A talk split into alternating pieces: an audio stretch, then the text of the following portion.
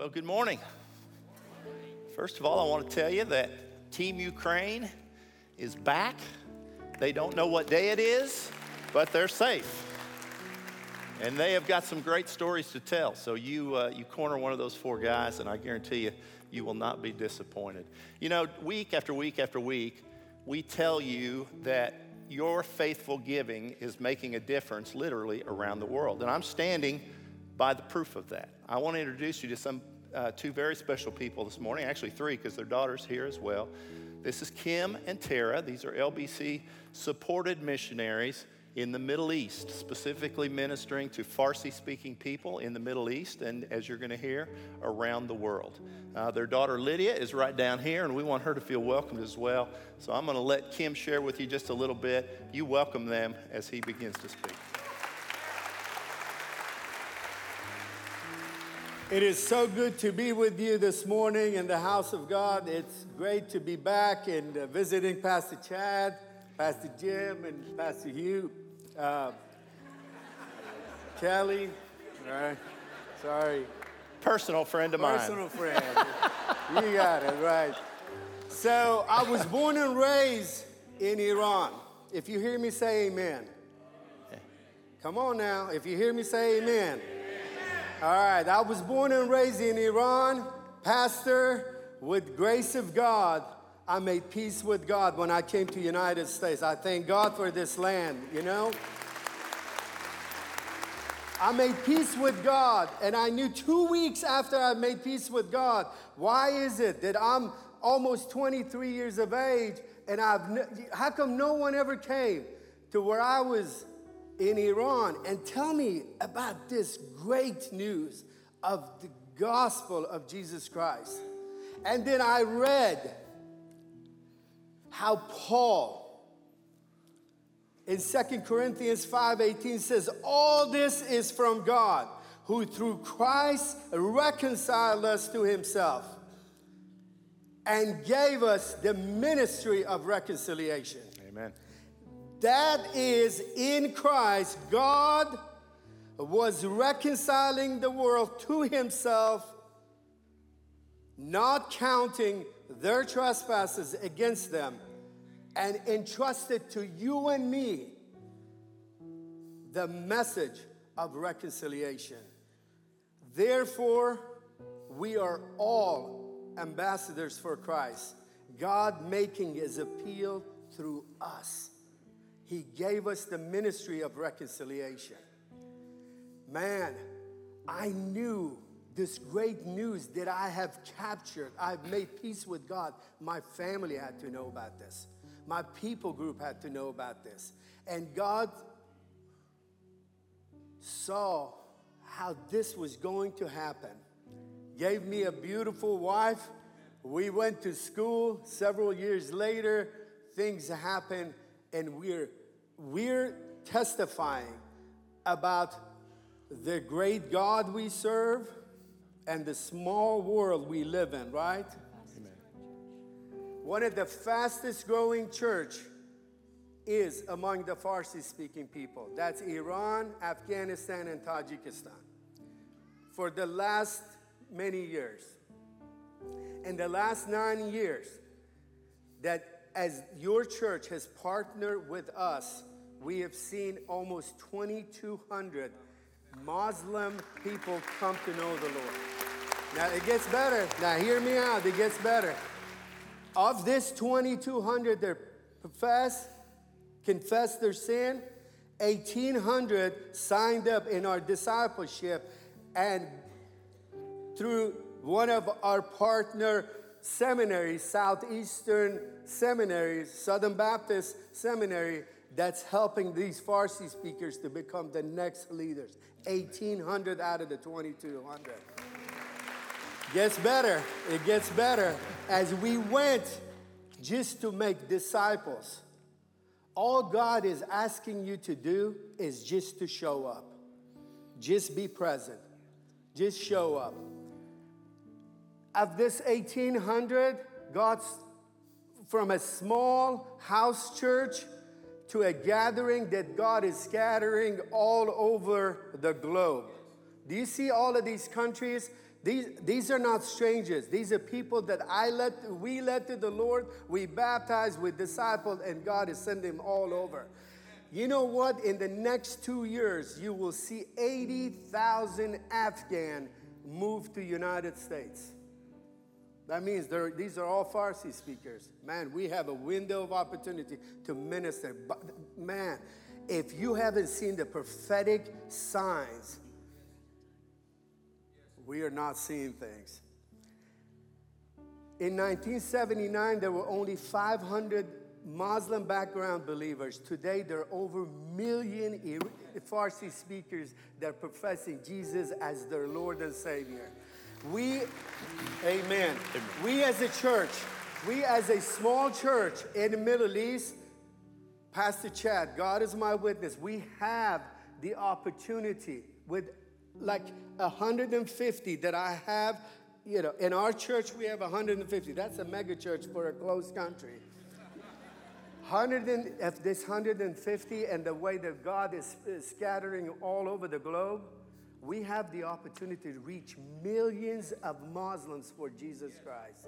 We are in the business of reconciliation. Thank God for your church. Thank God for your partnership. Please continue your, your hey, help. Yeah, we're going to pray with you guys. And I would invite you to pray. This is a pastor and his wife that has a heart for people, that has a heart for conversion and evangelism. And so we're going to pray for them this morning. Would you pray with me as we continue?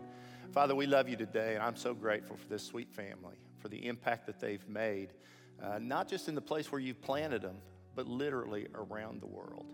Father, we can see the Great Commission lived out through the work that they have begun.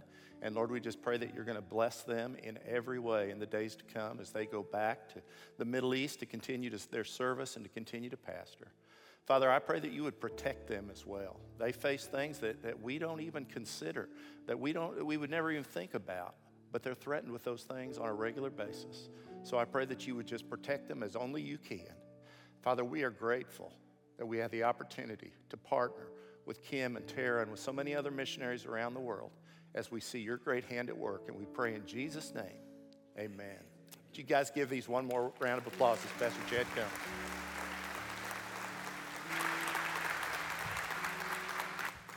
Thank you, brother. Amen. We'll go right out. Well, if we could get Kim to be a little more energized, we man, we'd really have something. Um, praise God for what they're doing. If you have your Bibles with you this morning, I encourage you to open them to the book of 1 Samuel. 1 Samuel. We're beginning a 10 year study. Just kidding. But it might be. I don't know. We'll see. As you're finding your place there in God's Word, I do want to welcome all those who are joining us via our live stream this morning. Um, so many gather and join us via our live stream, and we pray you feel very much a part of our worship here at Lenexa Baptist Church. Also, the venue service right down the hall and, and Reach Church DeSoto. Some of you may not know, we live stream uh, to the room right down the hall, um, uh, to the K Hall, as we call it, and uh, they have live worship there. And uh, they get the message live streamed over there. And uh, I just been made aware this past week. A lot of people don't know that. We have another worship service occurring right now and Reach Church DeSoto, a campus in DeSoto, that they have their own live preaching and doing a great work out there. In fact, um, I'm going to get a chance to, Faith and I and Pastor Bill and Carrie will be out there Monday and Tuesday this week doing a conference with them on Monday and Tuesday night. And so, Reach Church, I'm excited about being with you guys for a couple of nights. But we turn our attention to 1 Samuel. I, um, I made the mistake of jumping right into this and not really setting aside a week just to introduce the book, which it really requires. So this morning, I got to introduce the book and take us through chapter one. It's impossible. There's no way we can do it in an hour. Um, last night, I think I preached for almost an hour, so I hope you don't have any plans for the next couple hours. Um, the next service, they'll jump in halfway through, and we'll just pick up where we're, where we're at. But we're going to do our best, so buckle in. I'm going to work through this pretty quickly. First in 2 Samuel, uh, to me, these are the great stories of faith. If there's a place in God's Word that I like to go to when I just have time to read, it's 1st and 2nd Samuel. I love these two books, two of the greatest heroes of our faith, and Samuel and David. And the beauty of this is they both present to us Christ. One thing that you see of all these great biblical characters, they're all flawed. Because they point us to the one great hero, which is Jesus Christ. But in these two men, Samuel and David, we get a picture, a foreshadowing of Christ the Messiah. In fact, this book is all about the covenantal faithfulness of God to this nation, Israel, and his bringing forth the Messiah who will be in the line of David. But Samuel foreshadows Christ in, in the midst of a dark day at just the right time. A, a son will be born to a woman in humble means. And that son will be a prophet priest and function as a king until the time of David. And God will use him to lead the people out of darkness and into his glorious light. Does that sound like somebody we know? Sounds a lot like Christ. And then with David, we know him to be the good shepherd, pointing us to the ultimate good shepherd. He's also the one who de- defeats Israel's greatest enemy in Goliath, and he uses his own instrument of death uh, against him to defeat him. David is also the one who was chosen of God, and yet he was rejected by his own family, rejected by the nation, pushed out under, he has to leave quickly under the cover of darkness. And as he goes away, guess what he does? He takes a bride to himself named Abigail, beloved of God. And then David will return suddenly. He'll reestablish himself as king. He'll put down the rebellion and he'll reward the faithful. Does that sound like a king we know? Chosen of God, rejected by the nation, goes away, takes a bride to himself called the church, and he'll return suddenly and establish his kingdom, and he'll put down the rebellion, and he'll reward the faithful. In both of these men, we see a picture of Christ. So know this Old Testament book, but we're going to see Jesus on every page. It's the beauty of God's word, the unity of Scripture. Let me give you a couple of the themes that we're going to see. I wish we had more time. There's so many other themes. There's a lot of transition that occurs. And in fact, 1st and 2nd Samuel only covers about 100 years. Not a great time span. book of Judges, just to give a comparison, gives you about 400 years. Not a long time, but there's a lot of transition that's going to occur in 1st and 2nd Samuel. But let me give you a couple of themes. Number one, we're going to talk a lot about this, not this week, but then next week in the Song of Hannah. But we're going to see the greatness of God, and yet He cares for the individual. In theological terms, we would say the transcendence of God and also the immanence of God, that God is transcendent. He's the God of all creation, Lord of heaven and earth. And yet He knows each one of us by name.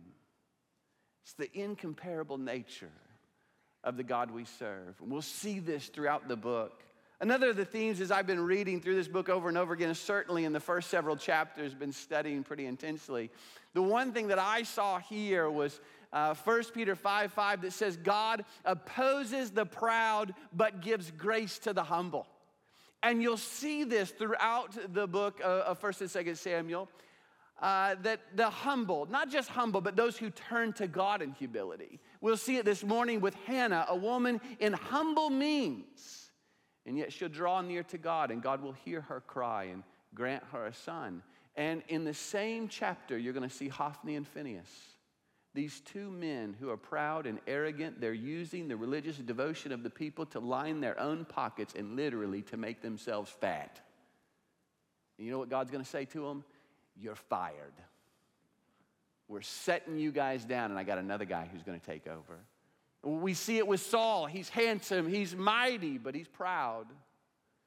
And God will set him down, and guess who he'll go to? The runt of the litter, the shepherd boy, who all he knows how to do is take care of sheep and worship. And God says, That will be my man, and God will raise him up.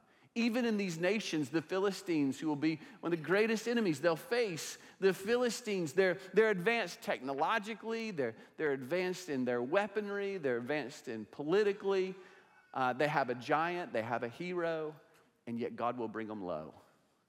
And this nation of Israel, that's a mockery to the world at the beginning of this book, God will raise them up. He'll bring them into a dynasty under David. And they'll bring them to one of the greatest time in their nation's history. In fact, you ask a Jew, tell me about your greatest time. Guess what? They'll, they'll, they'll point you to 1st and 2nd Samuel. Um, so we'll see that God opposes the proud, gives grace to the humble. Let me just quickly give you the theological setting. Judges, um, Joshua leads the people into the land, and then in Judges, how, how will they rule themselves? How will God carry out leadership? Well, we see in the book of Judges that God gives the responsibilities, He always does, to the fathers. It's the family, and God gives the responsibility to fathers to pass along the faith to another generation. And yet, what do you see if you read the book of Judges over and over again? You see, then the sons of Israel did what was evil. The fathers are going to have a hard time passing along their faith. The question is, why is it? Why was it so difficult for them? Well, this is my guess. They're now in the land, and now that they've got land, guess what they also have? They have homes and they have orchards, and they're going to begin to major on the minors. Uh, and they'll be successful in all the wrong areas, the one thing God called them to do, and pass along the faith. They'll fail. And so you see fathers and families begin to break down and, and not fulfill their task. And then what about the religious leadership, the Levites, the priests? Uh, well, in, in Judges 17, a great story to go back and read, but in Judges 17, there's a man named Micah who makes a molten image an idol. And we're going to begin to see idolatry infiltrate this nation. But there's a, there's a priest there's a Levite from the hill country of Ephraim. In fact, it'll be significant for Elkanah. But this priest happens upon this idol, and Micah says to him, Listen, if you'll forget faithfulness to God and come serve me in this idol worship, I'll give you a whole lot of money and a change of clothes. And this man of God has to choose between his career and faithfulness to God. And guess what he'll choose? His career. And idolatry, a Levite leads this nation into idolatry. So you have fathers failing, you have the, the spiritual leadership failing, and then God raises up judges, men and women, great leaders that God will use in powerful ways. And they start out pretty good with Othniel, this old man, faithful. But it's a downward spiral if you study the judges, all the way down to Samson, who's mighty and strong, but he never quotes scripture, doesn't pray until the he's got a problem with prostitutes. And you'll see a downward spiral in the leadership. And so at the end of this, you have no king, no leadership. Everyone does what is right in their own eyes. Does that sound familiar? When a nation rejects God, turns away from God, when fathers don't fulfill their mission of passing along their faith, when the spiritual leadership compromises, when the preachers and the pulpits compromise the message and the truth, and when you have political leaders who are corrupt, guess what happens? It leads to the downward spiral of that nation. If I ever get invited to Congress, this is what I'm preaching, all right? Right here. I've got it ready to go. I will never get invited, but that's okay. So, dark time in the nation. Dark time in the But has God made promises to this nation? Yes, He has. Does God fulfill His promises? Yes, he does. That's what this book is all about. A faithful God that, despite the unfaithfulness of his people, God is always faithful. In fact, you're going to see a word remembered. The Lord remembered. We're going to see it a couple times this morning, maybe three times. It doesn't mean that God ever forgot, God never forgets anything. When it says that God remembers, it re- it's referring to his covenantal faithfulness that God remembered. He's faithful to his promises and he'll bring about his perfect plan and purpose. And as we begin to move forward, so you've got this really dark day, and in the midst of the darkness, though, there's to be a little flicker of light that's to begin to shine, and it's to come in the midst of a family. We're to see this later that one of the ways when God wants to reform a nation, guess where he begins? In the family, in the home. It starts in the home.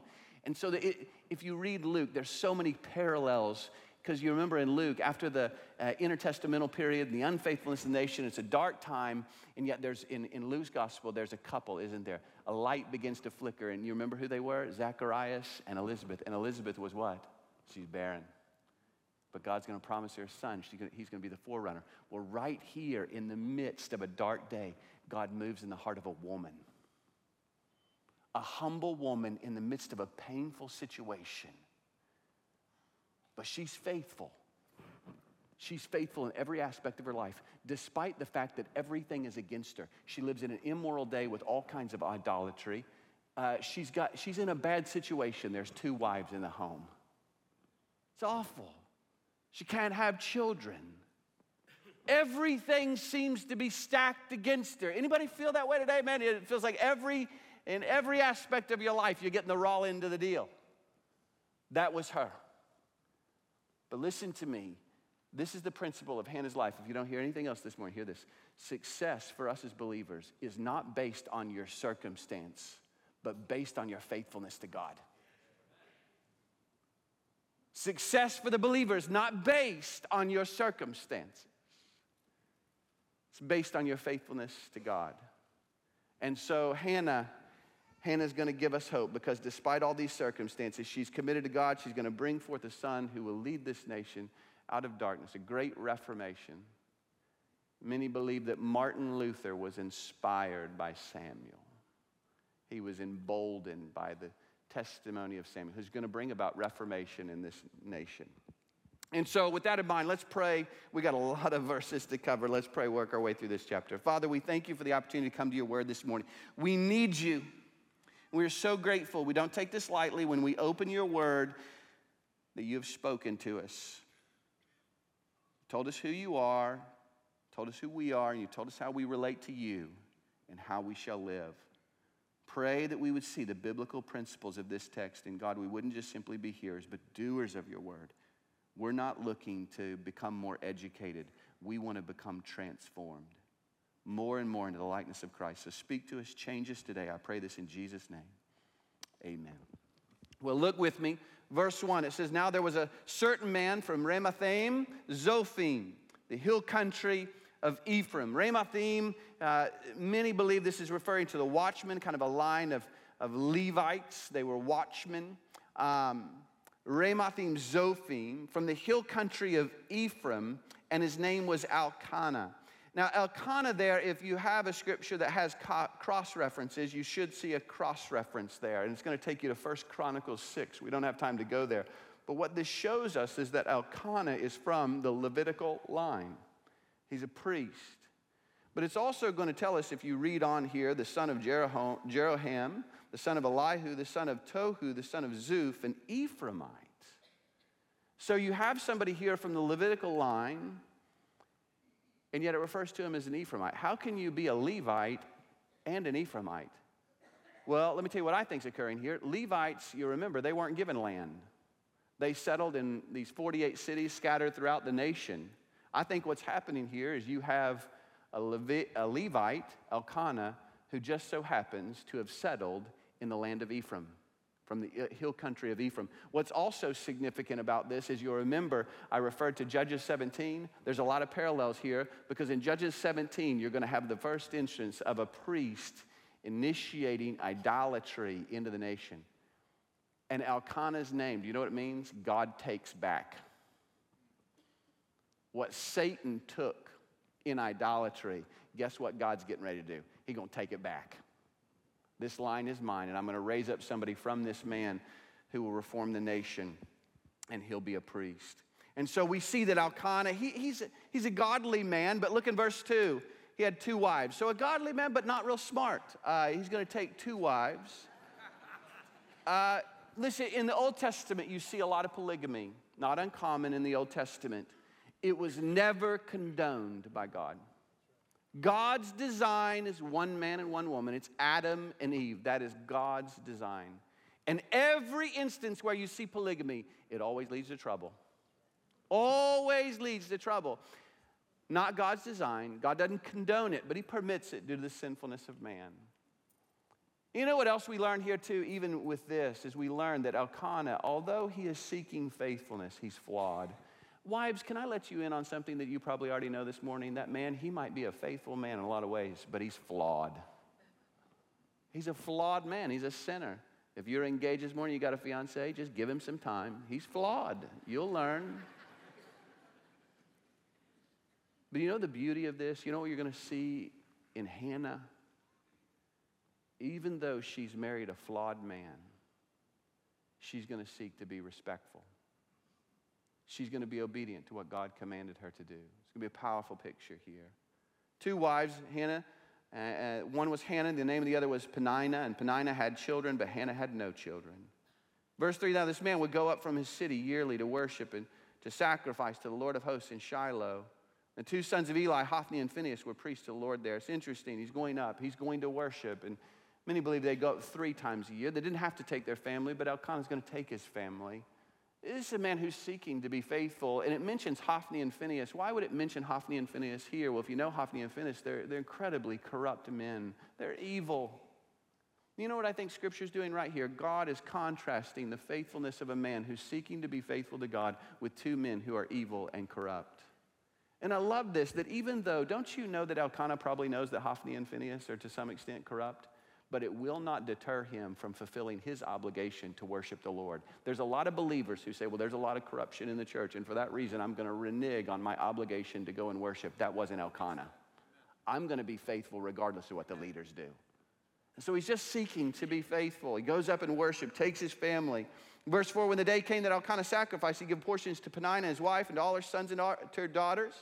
But to Hannah, he'd give a double portion, for he loved Hannah.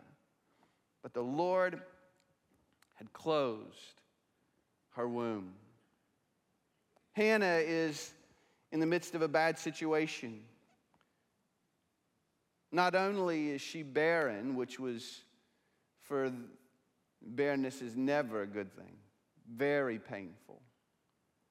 But certainly in this day, children were your insurance policy. They were your 401k. They were assurance that you'd be provided for in your old age. And she doesn't have that. Painful situation, and what makes it worse, she's sharing the home with another wife. And this other wife, she's having children left and right. She's having one in the spring and two in the fall. It's a bad deal. And in the midst of this, so she's in a painful situation, incredibly painful. And you know what it says here? It says, The Lord closed her womb. Doesn't say it once, it's going to say it again in the very next verse. The Lord closed her womb. Scripture's not shy about who's caused this pain and this barrenness. That God wants everyone to know that her pain is not a result of her sin. God takes full responsibility that God is sovereign over every aspect of this, this story, that the problems that she's facing, they have been purposed by God. Now, now, you and I, looking back on this story, well, we can say, of course, God has a purpose in this pain. God's going to bring her to her knees. She's going to pray. She's going to vow a child to the Lord. It's going to bring about Samuel, who will bring about great reformation in the nation. So we look at it and say, yeah, Hannah, just trust God. That's nice for us, but what if you're just this woman in pain? God, have you forgotten me? God, do you not care about me? And God says, I closed your womb. Why? That's for me to know. That you don't get the end of the story. You just have to trust me. Can I just speak to those of you who are going through pain and trial today? Whatever pain or trial you're going through, God is asking you Will you trust Him?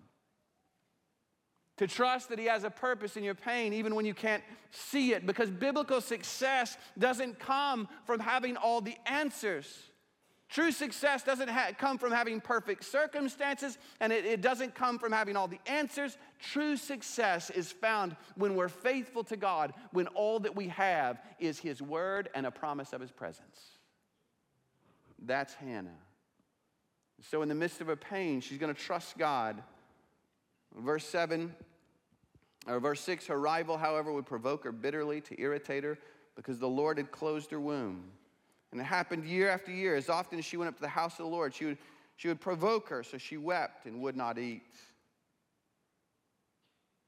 Powerful here.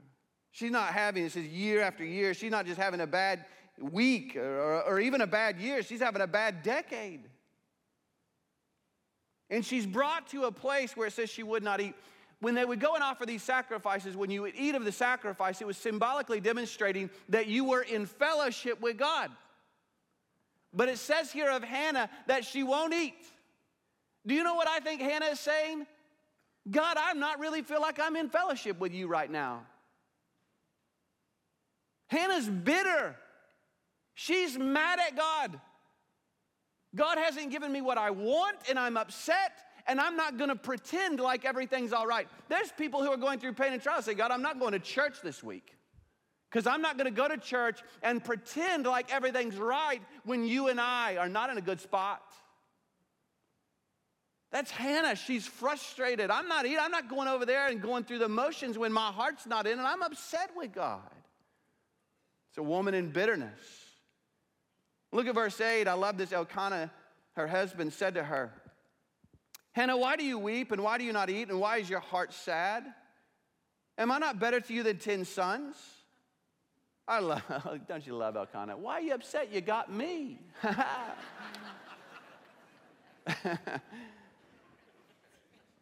That's the way us men think. And we laugh about it, but you know what I also think? I think there's also an aspect of Elkanah who's just trying to tell his wife, I do love you. And I'm going to do my best to take care of you. I think in many ways, Elkanah is kind of reproving his wife.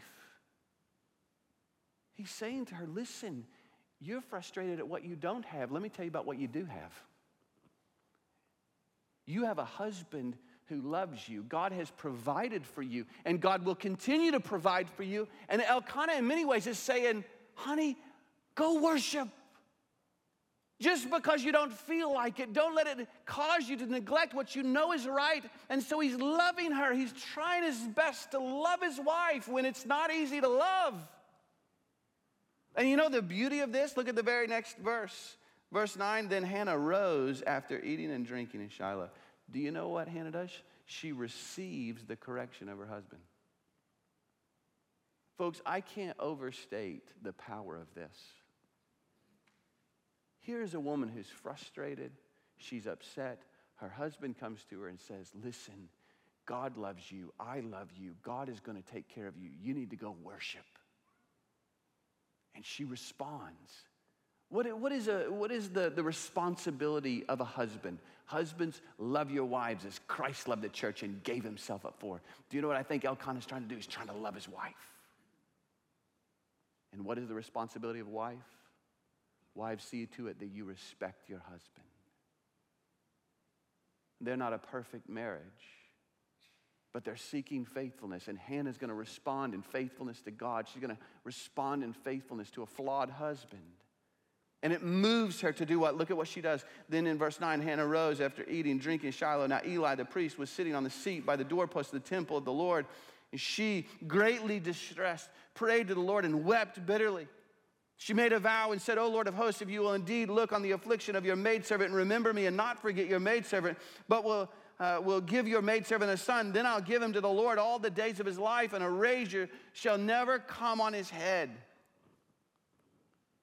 So, in the midst of Hannah's pain, she's going to commit herself to the Lord. She's, she's long on pain, she's short on answers. But here is what Hannah does know in the midst of her pain, she knows that God is her only hope and her greatest joy. As I read this, I couldn't help but think of the Syrophoenician woman in Matthew 15. You remember she comes to uh, Jesus seeking healing on her daughter's behalf, who's demon possessed? And there's a lot of circumstances, but essentially, Jesus says it's not right to take the children's bread and give it to the dogs. Now, I don't know about you, but if that's me, I'm going to say, well, if that's how you treat people, I think I'm out of here. But that woman didn't leave. Do you know why I think she didn't leave? Because she knew, although it might feel like Jesus is against me right now, I also know he's the only hope I got. And so I'm going to keep clinging. And you remember, she says she's a very uh, witty woman. She says, Yes, but even the dogs get the crumbs from the children's table. And Jesus says, I've never seen faith like this in Israel your daughter's healed. Here is Hannah, a woman who, when it feels like God is against her, she won't let go of God because she knows that there is a Lord of hosts, a God who's all powerful. And so the pain in her life doesn't push her away from God, it pushes her towards God. The pain in her life is going to take her where she's never been. It's going to drive her to a depth of spirituality that she's never known before. Listen, Hannah has probably prayed before and she's probably sacrificed the Lord before, but never like this. She's greatly distressed in prayer. There are a lot of people, their faith, their faith is just going through the motions. Sometimes their faith is their faith of their parents. They know how to go to church, they know how to pray and say a casual prayer, they know how to read their Bible, but they've never been brought to a place where they offered themselves completely to God from the depth of their soul. And most of the time, none of us will ever really get there until God pushes us to that place. Isn't it interesting? I don't know about you, but the great times when I've grown in my faith have not been the times of blessing and peace. It's been when God brought me into positions of trial and He kind of squeezed prayer out of me where I gave myself completely to Him. You know what I've learned? We're, we're, we're innately shallow beings. At our base level, our goal is simply to be happy and healthy and wealthy. That is what we want. most of our faith is essentially trying to get through, get to God to, to jump through our hoops to grant us all of our self centered ambitions. That's the way we are. And God knows it. But here's the deal God is a good father, and good fathers don't spoil their children because they know that greatness doesn't come out of prosperity, greatness comes out of struggle. And God is not committed, listen to me, He's not committed to our happiness, but to our greatness. And the problem with that is most of the time we don't want to be great, we just want to be happy. I mean, how, do, how often do we pray? I mean, I, listen, I'm not speaking out to anybody. I, I fall in this trap too, but how often do we pray, God, take all my life? Take whatever you want. You can have my money, you can have my health, you can have my job, take whatever you want. All I want is faithfulness to you. I just want to be used for your glory. Now, normally our prayers are what? Gimme, gimme, gimme. The fact of the matter is, most of us are into the prosperity gospel, but get this this morning God's not into it. You may not have known this when you when you signed up for heaven, but this is part of the deal. When you trusted in Christ, you entered into a school of faith, and God is going to God is going to teach you to trust him. He's going to knock out props from underneath your life, all the things that you're trusting in other than Him that you think are going to bring you happiness. And He's going to knock them out from underneath your life so that all you have left is to trust in Him. And then He'll raise you up for His great purposes. Hannah's pain brings her to a new level of faith and commitment to God. She's going to lay down her life, lay down even the life of a child, everything she has.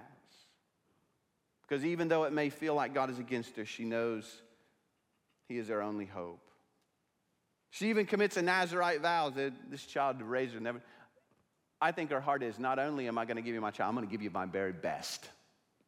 He's going to be totally committed to you. Look at verse 12. Now it came about as she continued praying before the Lord that Eli was watching her mouth. As for Hannah, she was speaking in her heart, only her lips were moving, but her voice was not heard. This is that nature of the incomparable God that is great. I picture this. Hannah is not even vocalizing her words. She's just praying them in her heart and her lips are moving. Is God so great, but yet also so personal that he can hear the slightest whispers of his children? That's the greatness of the God we serve. She humbles herself and she's just praying in her heart to God. And we see that Eli makes a terrible mistake. Eli thought she was drunk. At the end of verse 13, Eli said to her, How long will you make yourself drunk? Put away your wine from you. This is the spiritual temperature of the nation. The priest, the most godly man, the guy that's supposed to be the spiritual leader, can't tell the difference between a woman who is pouring her heart out to God and drunkenness.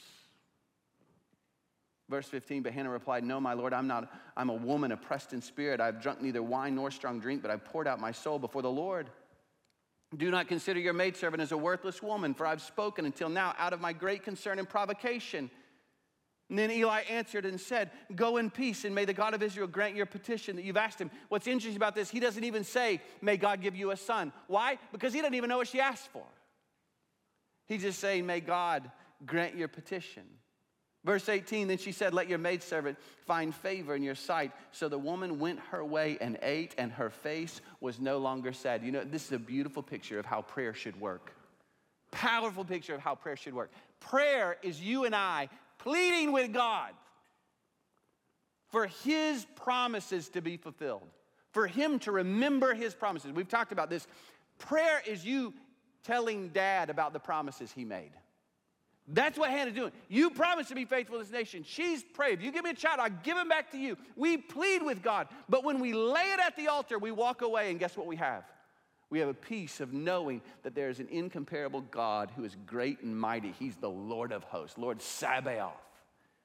And he has ways of bringing about his promises. It, this, is, this is Philippians 4 Be anxious for nothing, but in everything by prayer and supplication with thanksgiving. Isn't that good? You pray with thankfulness. Why? Because you know God will bring about his perfect purposes. With thanksgiving your heart and the peace of God, which surpasses all understanding, will guard your heart and your mind in Christ Jesus. We plead with God and we walk away with peace because we serve a mighty God who hears our prayers. Then in verse 19, then they arose early in the morning and worshiped before the Lord and returned again to their house in Ramah. And Elkanah had relations with Hannah, his wife, and the Lord remembered her. There it is, the Lord remembered. Not that God ever forgot, but God remembered his promises. It's a reference to God's covenantal faithfulness to this nation. Verse 20, it came about in due time after Hannah had conceived that she gave birth to a son and she named him Samuel. The name is God. That's what Samuel means. The name is God. This kid would forever be reminded you are a gift from God. Saying, Because I've asked him of the Lord. Verse 21 Then the man Elkanah went up with all his household to offer to the Lord the yearly sacrifice and pay his vow. But Hannah did not go up for she said to her, her husband, I will not go up until the child is weaned, and then I'll bring him that he may appear before the Lord and stay there forever. It sounds kind of like Hannah's stubborn. Um, Elkanah says, We're going to go up and worship. Hannah says, I ain't going anywhere. But you know what? I think there's a beautiful picture here. But you know what I think Hannah's saying? I prayed a long time for this kid. And everything else in my life right now takes a back seat to my responsibility to raise and disciple this young man to love God with all his heart. I think this is a powerful picture for us as parents. Listen, when God gives you children, and I'm not talking about, listen, don't mishear me. I'm not saying you should stay home, not go to work. I'm not saying any of that. But let me tell you this. Let me make plain this morning. If God gives you children, I don't care whatever else you're doing in this world, your number one responsibility is to raise those children in the fear and the admonition of the Lord. That's the number one responsibility. Everything takes a back seat to that. Listen, I do a lot of funerals. I've never gotten to a funeral, and, and you get there and you get to the end of a man's life, and he say, Boy, I sure wish I'd have worked more at work. Man, I, I, I wish I hadn't taken those vacations. Even Billy Graham at the end of his life there was one regret he had is that he should have spent more time with his family. Listen, don't succeed at the wrong things. Don't climb the ladder of success only to realize you leaned it up against the wrong building. Hannah says, I'm not making that mistake. I prayed for this child. I'm going to be faithful. I'm going to usher him into the presence of God. When the time is right, I'll take him. When he's weaned, I'll take him. But until then, I'm not taking vacations. I'm not going over there. We're not taking no trips. I'm going to raise this child. Beautiful picture. And so, uh, verse 23, Elkanah said to her, uh, her husband said to her, uh, Do what seems best. You know what I love this? Elkanah realizes the wisdom of his wife as a mom and says, You do what the Lord told you to do. Man, I tell you, the more I look at this, although there's a lot of messed up stuff in this marriage, boy, I see a beauty of a husband who loves his wife and a wife who seeks to respect her husband. Remain until you've weaned him. Only may the Lord confirm his word. So the woman remained and nursed her son until she weaned him. And when she had weaned him, she took him up with, uh, with her, with a three year old boy and one ephah of flour and a jug of wine, and brought him to the house of the Lord in Shiloh, although the child was young. A powerful picture. She's going to ring a lot of different interpretive issues here. Some say three three year old bulls, uh, probably three sacrifices. We don't know if she just took one bull, but she probably made three sacrifices of burnt offering, symbolizing her complete uh, submission to God, uh, a sin offering and a peace offering. Um, and then the ephah of a flour and wine, the flour demonstration of all that we have, every good gift comes back from God and, and a libation of the wine would be poured out as symbolically demonstrating that she was completely poured out before the Lord. In this a powerful picture, can you imagine this woman, everything she has in life? The only, I think that the only two comparisons to this woman laying this child down is Abraham with Isaac. But both of those situations point us to who? God the Father with his son Jesus laying them on the altar for us. Here's a woman. She brings her child. Now, listen, don't be bringing any kids up to the doorpost of the church here, all right? We, you don't want us, it'd be a bad deal. But she's ushering this child powerful. She's, she's raised him to love God, and she takes him right up to the very presence of God. Where was the presence of God in the Old Testament? It was at the tabernacle. That's where she's going. The tabernacle is in Shiloh at this moment. Later, it'll be in Jerusalem. That's one of the great transitions you're going to see here. But she ushers this child to the very presence of God. Now, where does the presence of God reside today? In our hearts and lives through the power of the Holy Spirit. Parents, our goal should be to usher our children into the very presence of God by our words and by our actions. That's the goal, that's the prayer. And that's exactly what Hannah does. And you know what I love this about? The powerful picture here, because I think it's important for some of you to hear. Hannah drops off Samuel, but Samuel still has to make a choice, doesn't he? Samuel could have followed in the path of Hophni and Phinehas. But Samuel is going to make his own choice to follow God and to be faithful to him. Parents, listen to me. Your success as parents is not determined by the outcome of your children, it's determined by your faithfulness to do your job, to love them and point them to Christ. Our faithfulness or our success is always based not on the outcome, not on the circumstances. It's based on our faithfulness to the Lord. A powerful picture of Hannah, her faithfulness to God and God's covenantal faithfulness to the people. Let me give you a few practical applications as we close. One, God is sovereign and He's concerned about you. And God is the Alpha and the Omega. He's the one who spoke creation into existence, and yet He cares about you. There's some, they want to emphasize one over the other. Some people emphasize the sovereignty of God, but they talk about his greatness, but then they'll say at the same time, but he's really too big to ever care about me. Those are deists. We believe in God, but he doesn't care about me. Other people will emphasize that God is love, but then neglect his sovereignty and his greatness. The picture that we see in the book of 1st and 2nd Samuel is that God is great, He is sovereign, He's mighty, He's the Lord of hosts, and He cares about you. He knows your name, and He listens to the slightest whisper of His children when they pray. Powerful picture. We're going to learn all about it. It's the theme of Hannah's song next week, so you got to come back next week to get the rest of the story. Two, God has purpose in our pain. God's purpose was not simply to inflict pain on Hannah, but to bring her to a new level of commitment in giving a child back to God that would be used for his purposes. She can't see that at this point, and most of the time when we're going through painful situations in our lives, we can't see it either, but we simply must trust God. Do you know what I think our prayer should be? You know, I think a really good example of how our prayer should work when, when we're facing difficult things Sometimes things that we brought on ourselves, sometimes more often than not, what we see here certainly is that these things just happen. And we find ourselves in a trial. You know what I think our prayer should be? Lord, if there's any other way to do this, we don't rejoice in pain, do we? We don't rejoice in the loss of children. We don't rejoice in broken marriages. We don't rejoice in infertility. We don't rejoice in the stuff that we face. And so we tell the Lord, we're honest with Him, if there's any other way, we don't want to go through this, God. We don't. We plead with God.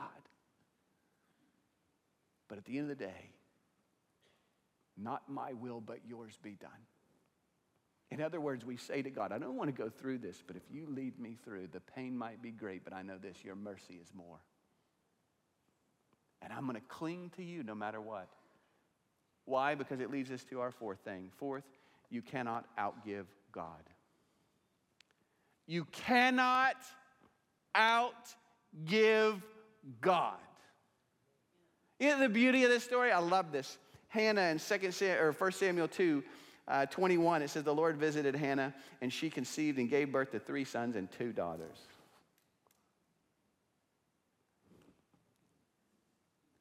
I think she thought this was it. I think she took Samuel there and dropped him off and said, God, thank you. Thank you. And I know that's probably it, but thank you. And don't you just imagine God in heaven smiling Hannah, just wait and see. You're going to have your hands full. Listen to me this morning. You cannot give God. We don't give to get. That's not the principle. But listen to me. Whenever you give back to God, you cannot give Him.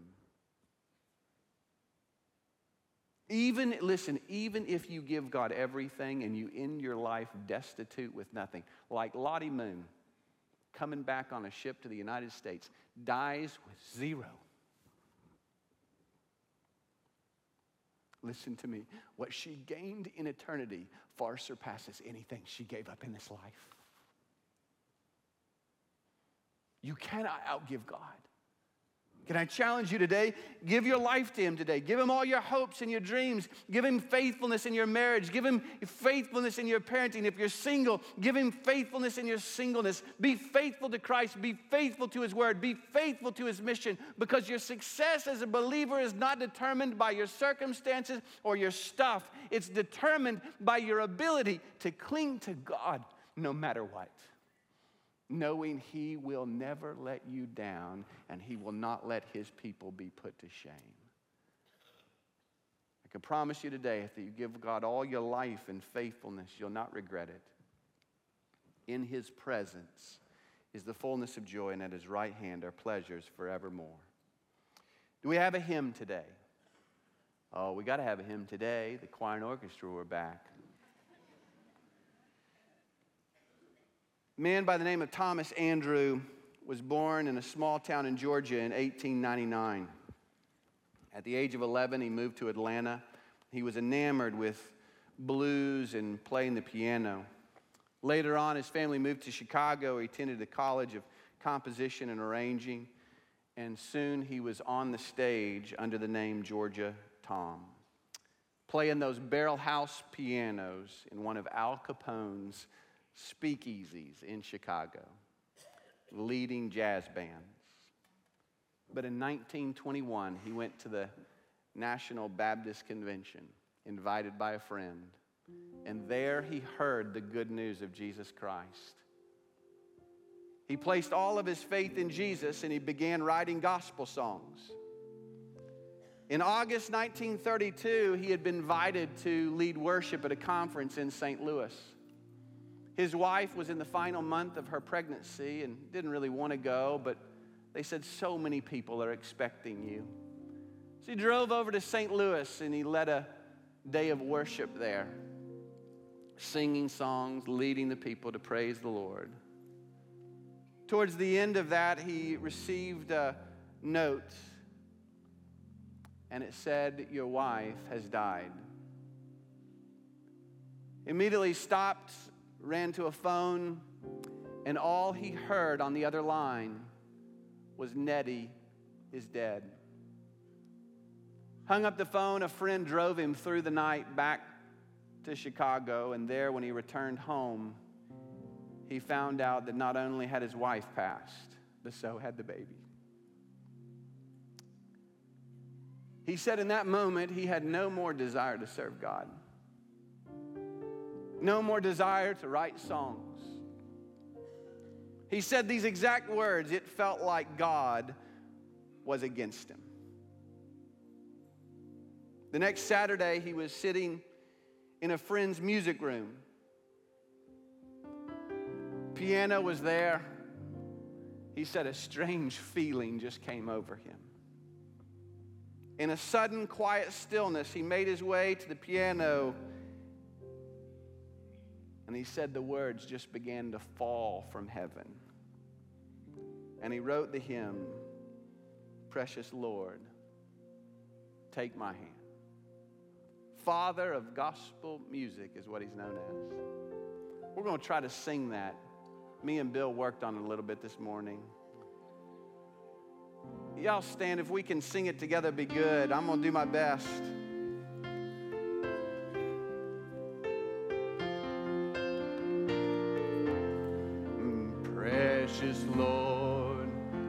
My hand,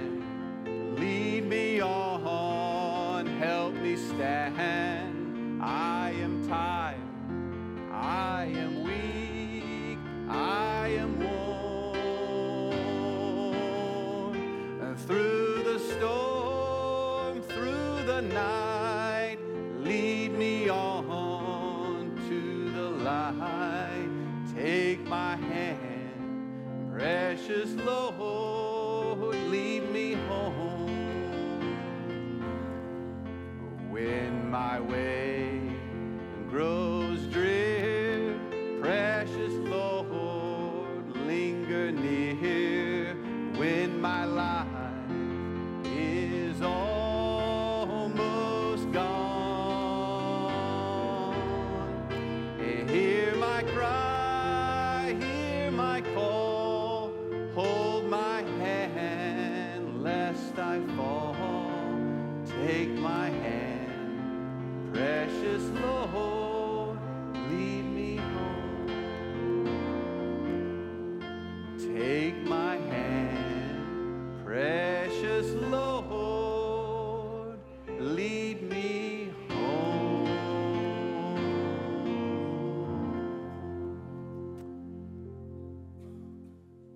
as we come before you this morning, I know there's some in this room.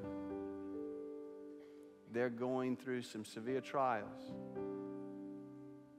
Maybe, like Hannah, they find themselves in a position where it seems like every which way they turn, they always end up on the raw end of the deal. And in the midst of their circumstances right now, they can't see any way in which this could lead to success or lead them to having great impact in this world. I pray that they would draw hope from Hannah. That in the midst of their pain, they wouldn't run away from you, they'd run towards you. That even though it may feel like you're against them, they would realize today you're their only hope. And they would cling to you, knowing that you have ways. You're the Lord of hosts, and you hear the cries of your children. And so we say together, Lord, take our hand, lead us home. We pray this in Jesus' name. Amen.